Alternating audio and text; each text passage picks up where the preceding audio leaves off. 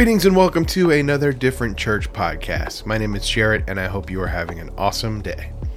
Today was a really cool Sunday for us. We did some interesting and different things. Uh, number one, we had an acoustic band, like the, the lineup was more acoustic. Um, what that means is we had a guest singer. Her name was Michaela. Uh, she sang and then played cajon, which is like this cool box drum you sit on. Uh, Peter played acoustic guitar, and Noel played ukulele and sang background vocals, and that's it. Usually we have a full drum kit and bass and electric guitar, and it was really cool to kind of strip things back and just chill and kind of hear the voices in the room a little more than usual. Um, so I really loved it, and uh, I thought it'd be cool to share one of the songs. We actually opened with this little tune by Bob Marley that you might know. Um, check it out, enjoy it. If you're not into it at all, just skip ahead like three minutes and get back to the regular podcast.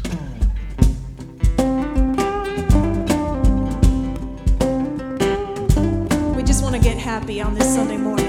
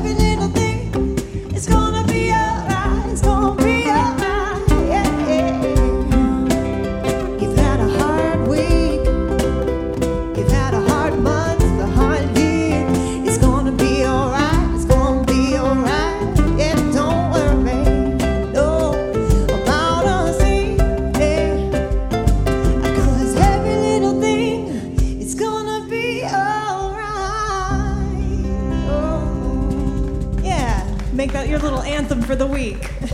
That was Three Little Birds, a Bob Marley song, and that was Noel whistling, and that was that was such a cool way to start the service off. So that was really cool. Uh, another interesting and different thing we had today was we had a guest speaker. Um, it's the first time that this guy has ever spoken at Different, and I was blown away. It was so so good. His name is Josh Chan. Um, you're going to love what he has to say here in just a second. But before we get to that, uh, just a couple of housekeeping sort of things. We are starting our summer session of small groups literally this week. We've got uh, groups on Monday, Tuesday, and Wednesday night. There is a Tampa group, a St. Pete group, and a virtual group. And we would love for you to be a part of any of those that you are interested in. Uh, you can go to diff.church to sign up, or you can just email hannah at diffchurch.com. Um, you don't have to attend every week. There's no cost, there's no book to buy, there's no pre work to do. We just kind of talk about the messages from that week. And uh, along the way, you know, there's like fun nights thrown in where you just hang out and don't do anything spiritual. Although, what could be more spiritual than hanging out? uh, anyway, we'd love for you to be a part of that. And also, this coming Saturday, we are hanging out at Dog Bar in St. Pete. Don't bring your kids, they're not allowed, but please bring your fur babies and uh, hang out with some church people and get to know them a little bit better. Um, okay, that is it. Uh, let's jump to Josh Chan. Uh, I'm going to let Hannah kind of introduce him here, uh, but the only thing you need to know is that he is in seminary. Which bless him. I've been there, it's a hard road. So um, he, I actually asked him to come and speak today, and I think he has something just so valuable, and his perspective is so great that you are really going to enjoy him. Um, so I'm going to bring him up here, give him a hand.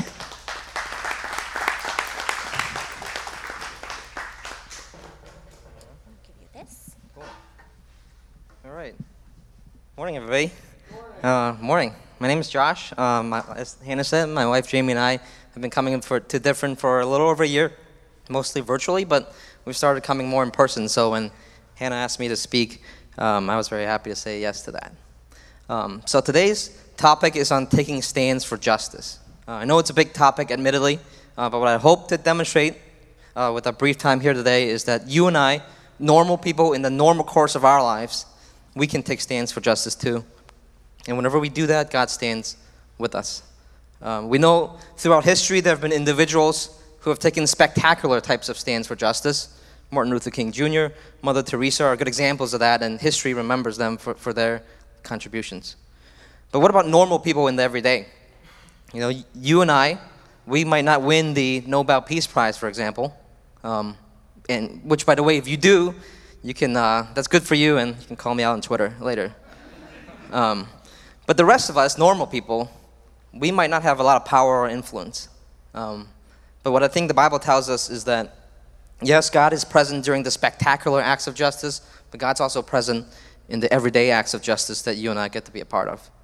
So, today's uh, passage is from Exodus chapter 1. If you're familiar with Exodus, you know that Exodus is a book where God rescues the Israelites out of oppression and slavery uh, towards having their own nation and their own land. Um, you might remember Pastor Hannah last week talking about how important the land is to the Israelite history, and so this is the beginning of that history. And since Exodus is, a, is about oppression and the freedom from oppression, justice is a big theme in the book, as is a big theme in many books in the Bible. Um, many of us might know the story of Moses bringing the Israelites out of Egypt and crossing the Red Sea. Moses' birth takes place actually in chapter 2, but today we're looking at chapter 1 before Moses was even born. Uh, this brings up an interesting point because the writer of Exodus is clearly telling us that yes, God used Moses to bring the Israelites out of oppression and slavery, um, but the story of the Israelites' freedom really started before Moses was even born. I'll come back to that. So let me read for us uh, Exodus chapter 1, starting in verse 1. These are the names of the sons of Israel who went to Egypt with Jacob, each with his family Reuben, Simeon, Levi, Judah, Issachar, Zebulun, Benjamin, Dan, Naphtali, Gad, and Asher.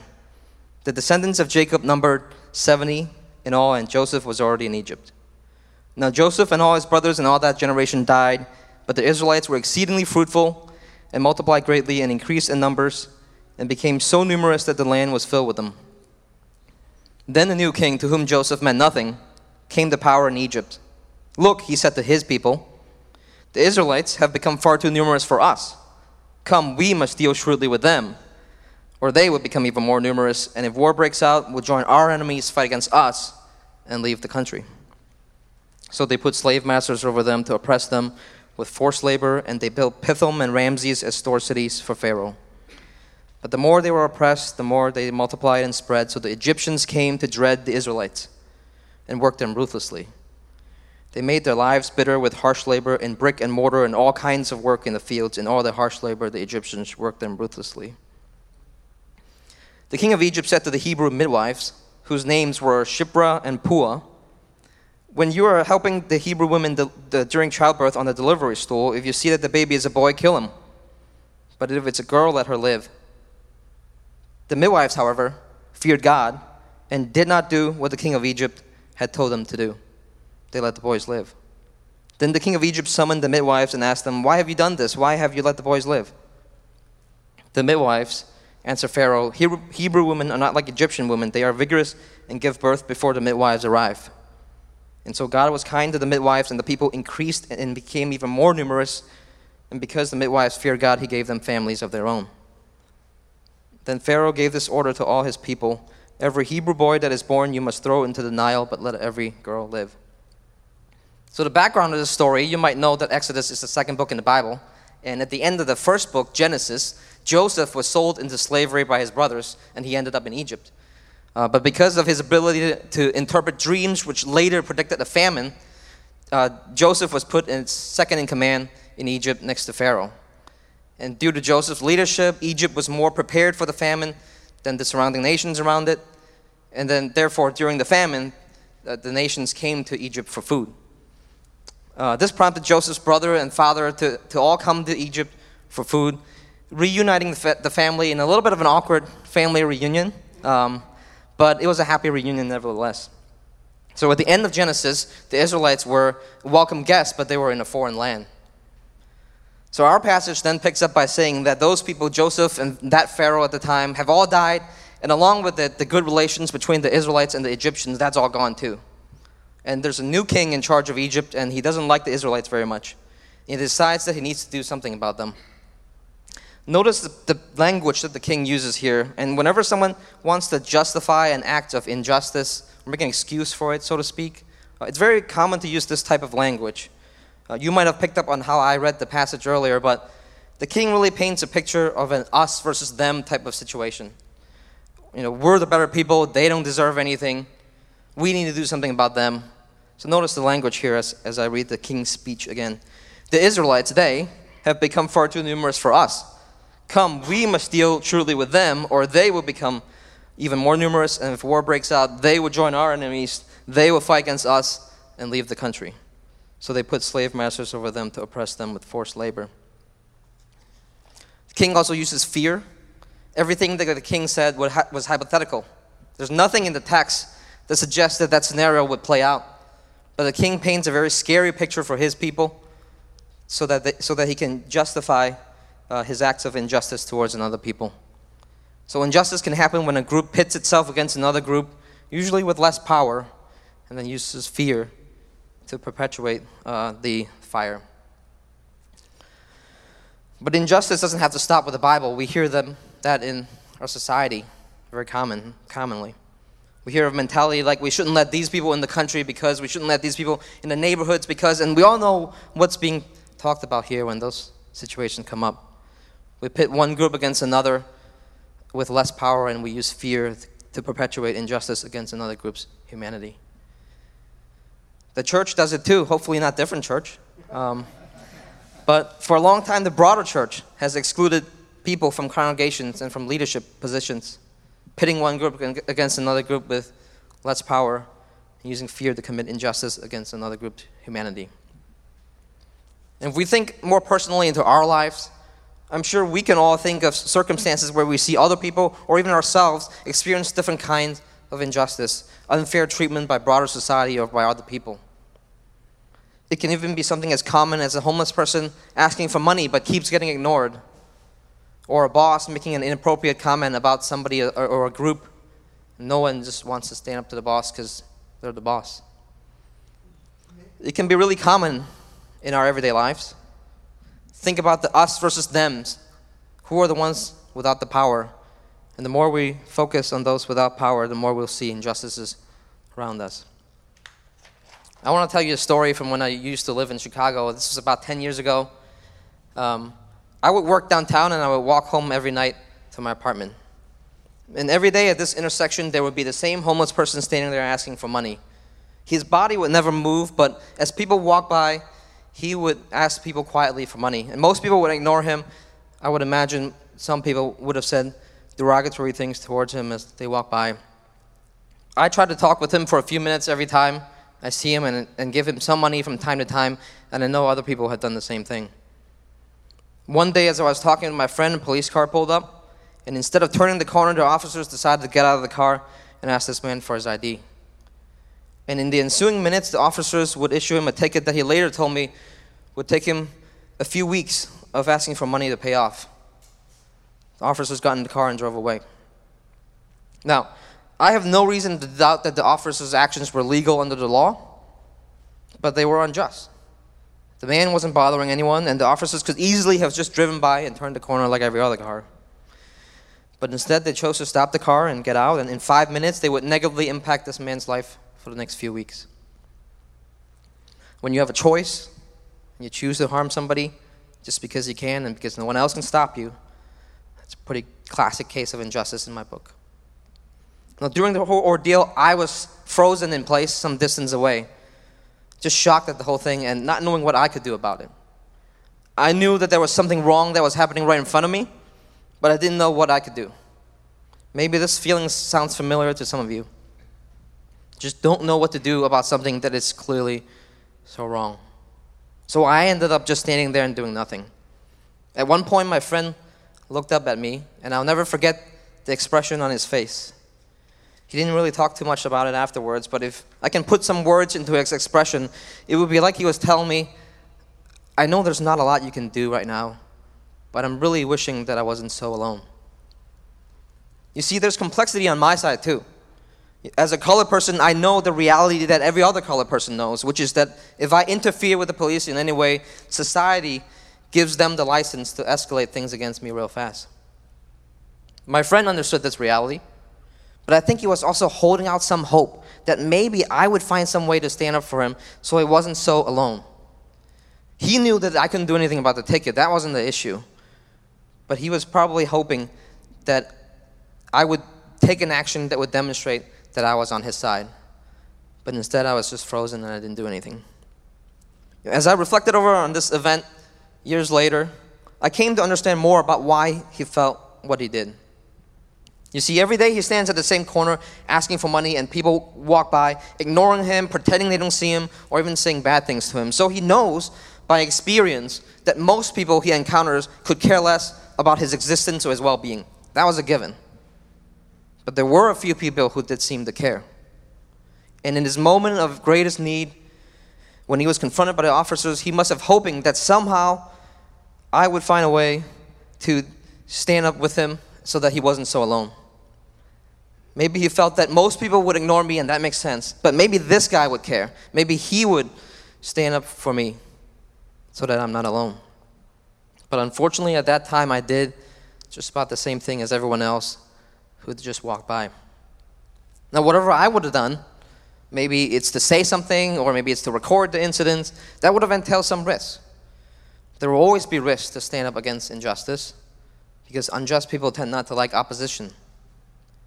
While there are risks, comes a time when the cost of inaction is greater than the risk. Because every time we stand by and do nothing against injustice, our inaction tears away at the hope of the oppressed. And we need to take an active stance against injustice. I'm not bringing all this up to discourage us, but instead, if we're aware of how pervasive injustice is, maybe we can realize also how many opportunities we have right where we are to stand for justice. We don't have to be part of a major justice movement, although those can be great. But the more pervasive injustices around us, the more chances there are for normal people like you and me, maybe even during our commute, maybe even at work, to stand for justice in our everyday lives. Fortunately, in today's passage in Exodus, we have an example of people taking stands for justice in their position of very limited power. The Hebrew midwives has limited power because of a number of factors. First, they were Hebrew. We already were told in the passage that they're enslaved people at the time. Second, they were women. We know that in patriarchal societies, there are hindrances to women exercising their power at nearly every turn. And third, there was a difference in position. If somebody has the power to order you to kill somebody and you don't do that, chances are they can order somebody else to kill you. It's not that far of a stretch.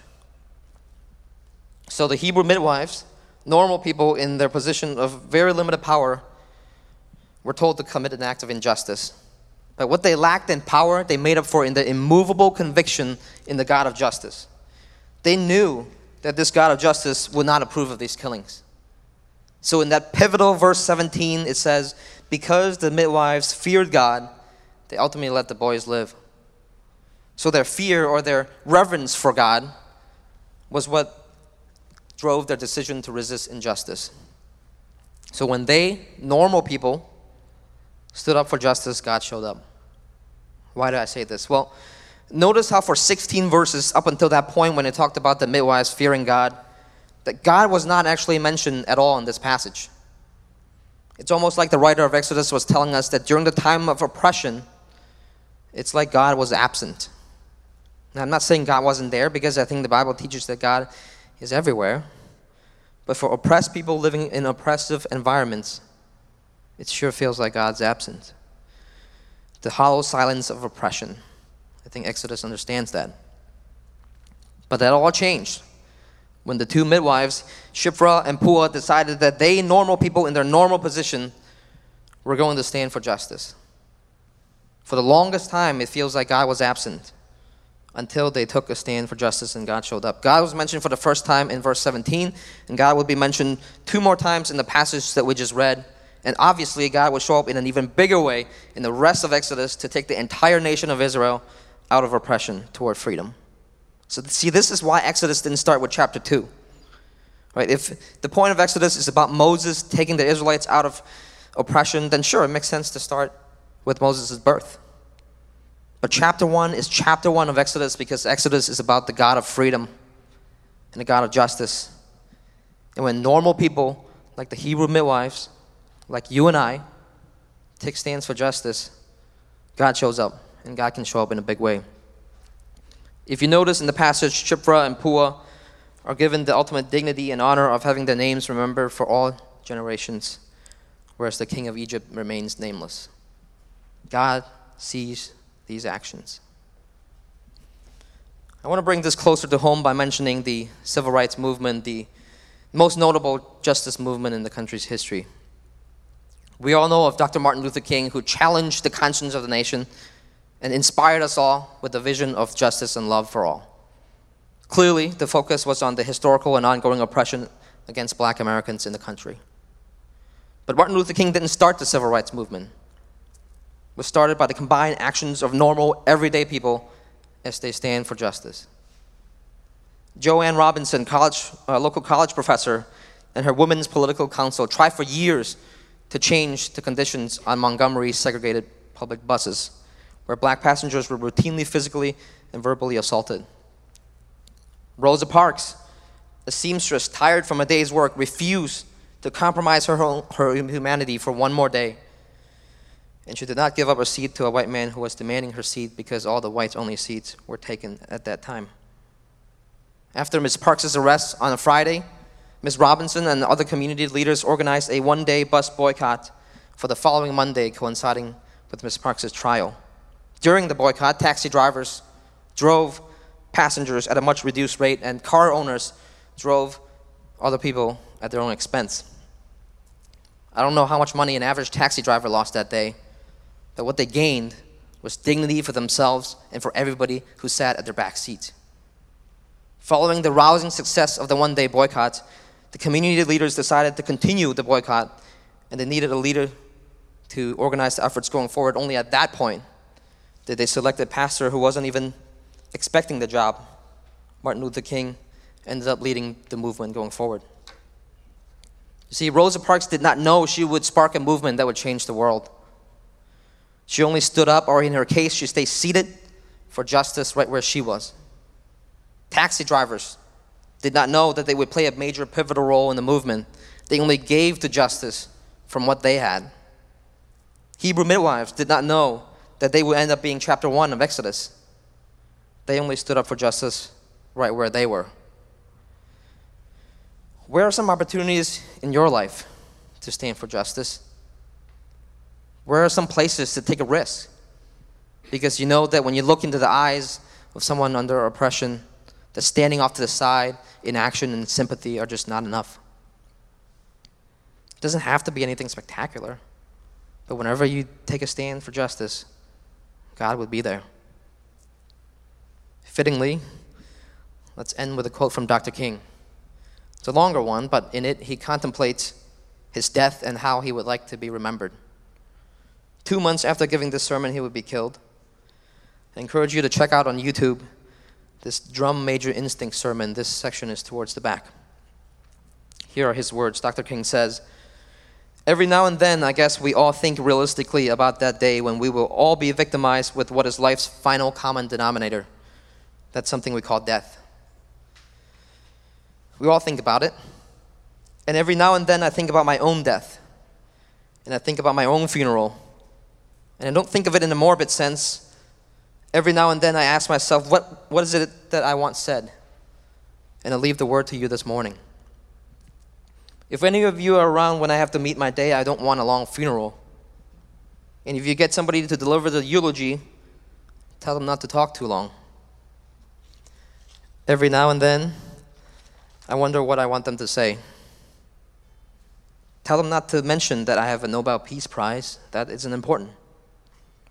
Tell them not to mention that I have three or four hundred awards. That's not important. Tell them not to mention where I went to school. I'd like somebody to mention that day that Martin Luther King Jr. tried to give his life serving others. I'd like somebody to say that day that Martin Luther King Jr. tried to love somebody. I want you to say that I tried to be right on the war question. I want you to be able to say that day that I did try to feed the hungry.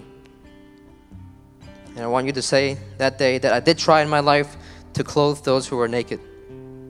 I want you to say on that day that I did try in my life to visit those who were in prison. And I want you to say that I tried to love and serve humanity. End quote. Justice doesn't have to be spectacular. We, as regular people, have opportunities right where we are to stand up for justice and to stand alongside those who are oppressed. So, church, Go out there. Go love somebody today. Go stand up for justice today. Because the world needs it. And as you do, God will be with you. Blessings, everybody.